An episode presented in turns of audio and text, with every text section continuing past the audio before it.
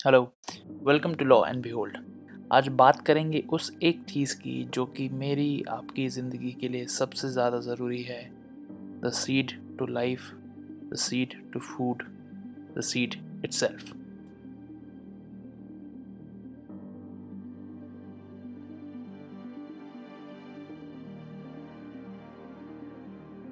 तारीख पे तारीख पे तारीख, ये डायलॉग हम सबने सुना है बट कितनी तारीखें? क्या कोई लिमिट भी होती है? शायद कोई नहीं जानता। आज हमारे सामने जो केस है, उसका नाम है Nandan biometrics limited versus Ambika Devi and others. The case in itself is very simple but the points it raises are very important 2003-4 में एक सीट कंपनी होती है, नंदन बायोमेट्रिक्स, जो कि तमिलनाडु के एक सेक्शन में फार्मर्स को अप्रोच करती है that we have a seed for musli plant एक मेडिसिनल प्लांट होता है, जिसका सीड आप लगाएँगे तो उस पर जो भी प्रोड्यूस होगी, वो सीड कंपनी खुद ही बाय बैक करेगी। सीड का जो दाम होता है, वो चार सौ रुपये किलो। जो प्रोड्यूस वो वापस ख़रीदने वाले होते थे, उसका मिनिमम प्राइस था वन थाउज़ेंड रुपीज़ पर के जी हमारे केस में जो फार्मर हैं, वो एक हाउसवाइफ हैं, एक स्मॉल स्केल फार्मर हैं हैविंग ओनली अबाउट एन एकड़ और डेढ़ एकड़ उनके पास ज़मीन है। वो खरीदती हैं साढ़े सात सौ किलो वेट मूसली।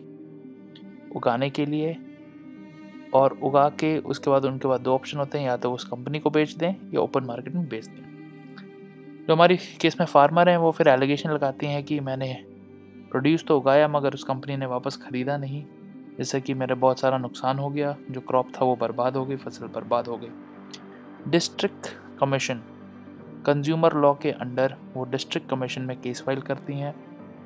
ये कहती हैं कि मेरे साथ धोखाधड़ी हुई है।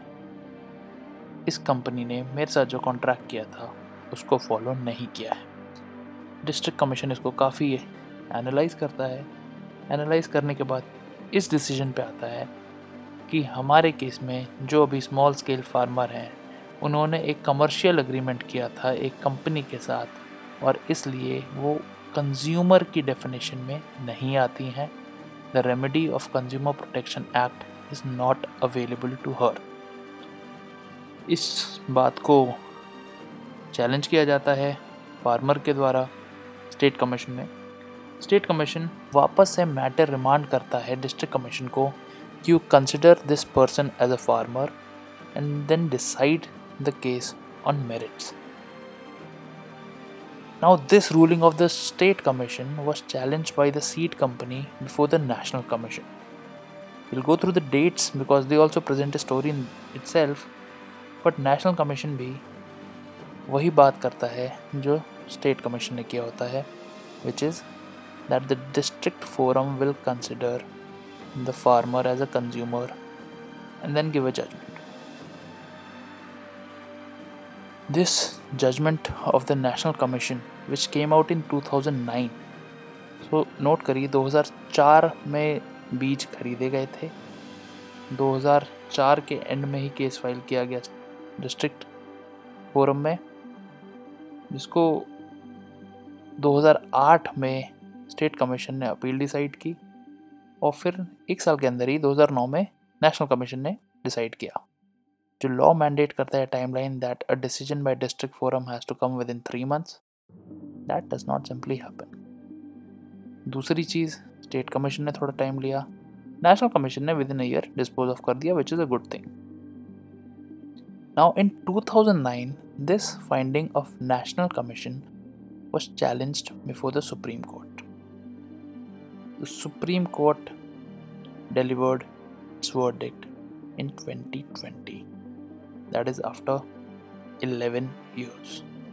Now, 11 years is a very long time. Should it have taken so long to decide such a simple case? Well, take your pick.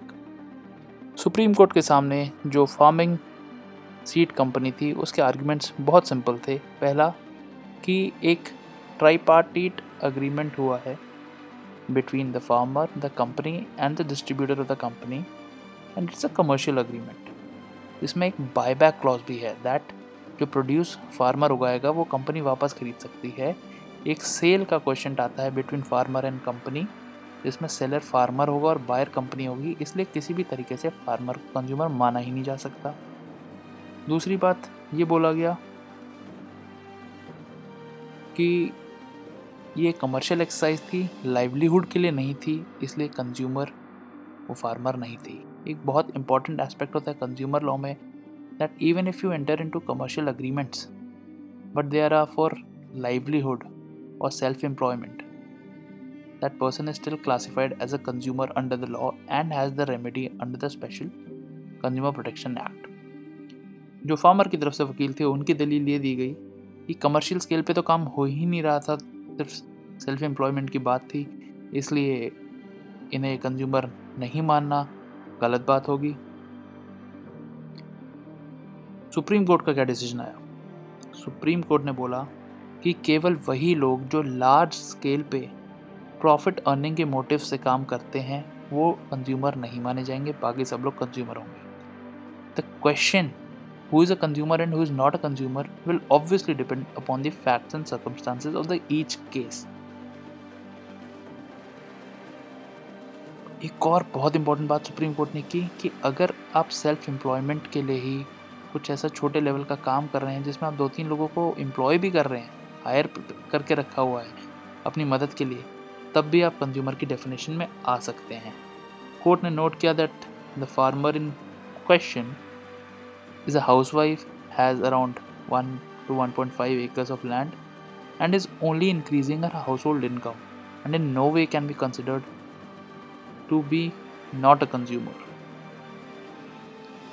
Supreme Court ने बहुत अच्छे से एग्जामिन किया बायबैक क्लॉज को भी, और उसमें ये नोट किया that it was not an exclusive buyback clause जो बायबैक क्लॉज था, उसमें ऑप्शन था फार्मर के पास, या तो उस कंपनी को बेचने का, या ओपन मार्केट में बेचने का।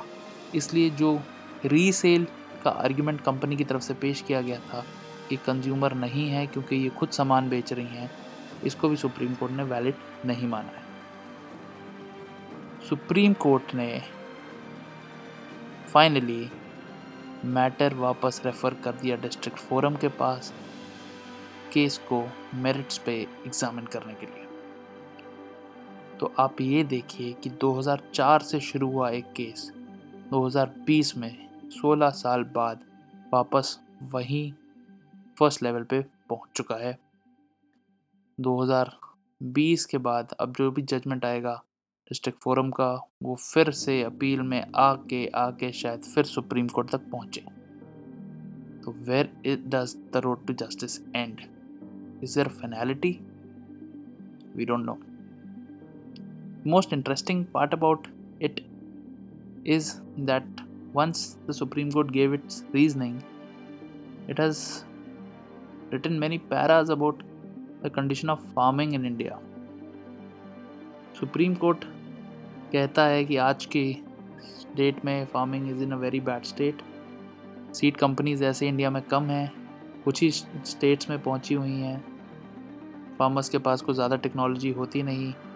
इसलिए शायद इंडियन लॉ सीड्स को पेटेंट भी नहीं होने देता। सुप्रीम कोर्ट ने कहा कि एक सीट कंपनी का इतना लंबा लिटिगेशन करना अच्छी बात नहीं है। उस पर पच्चीस हज़ार रुपये का कॉस्ट लगाया गया। Now if you if you ask this question to our self that is the cost of rupees twenty five thousand enough Supreme Court itself took many hearings to decide this matter this matter remain pending in Supreme Court for more than eleven years क्या 11 साल के इंतज़ार की कीमत सिर्फ़ पच्चीस हज़ार रुपये हो सकती है। ये सुप्रीम कोर्ट को ज़रूर एग्ज़ामिन करना चाहिए।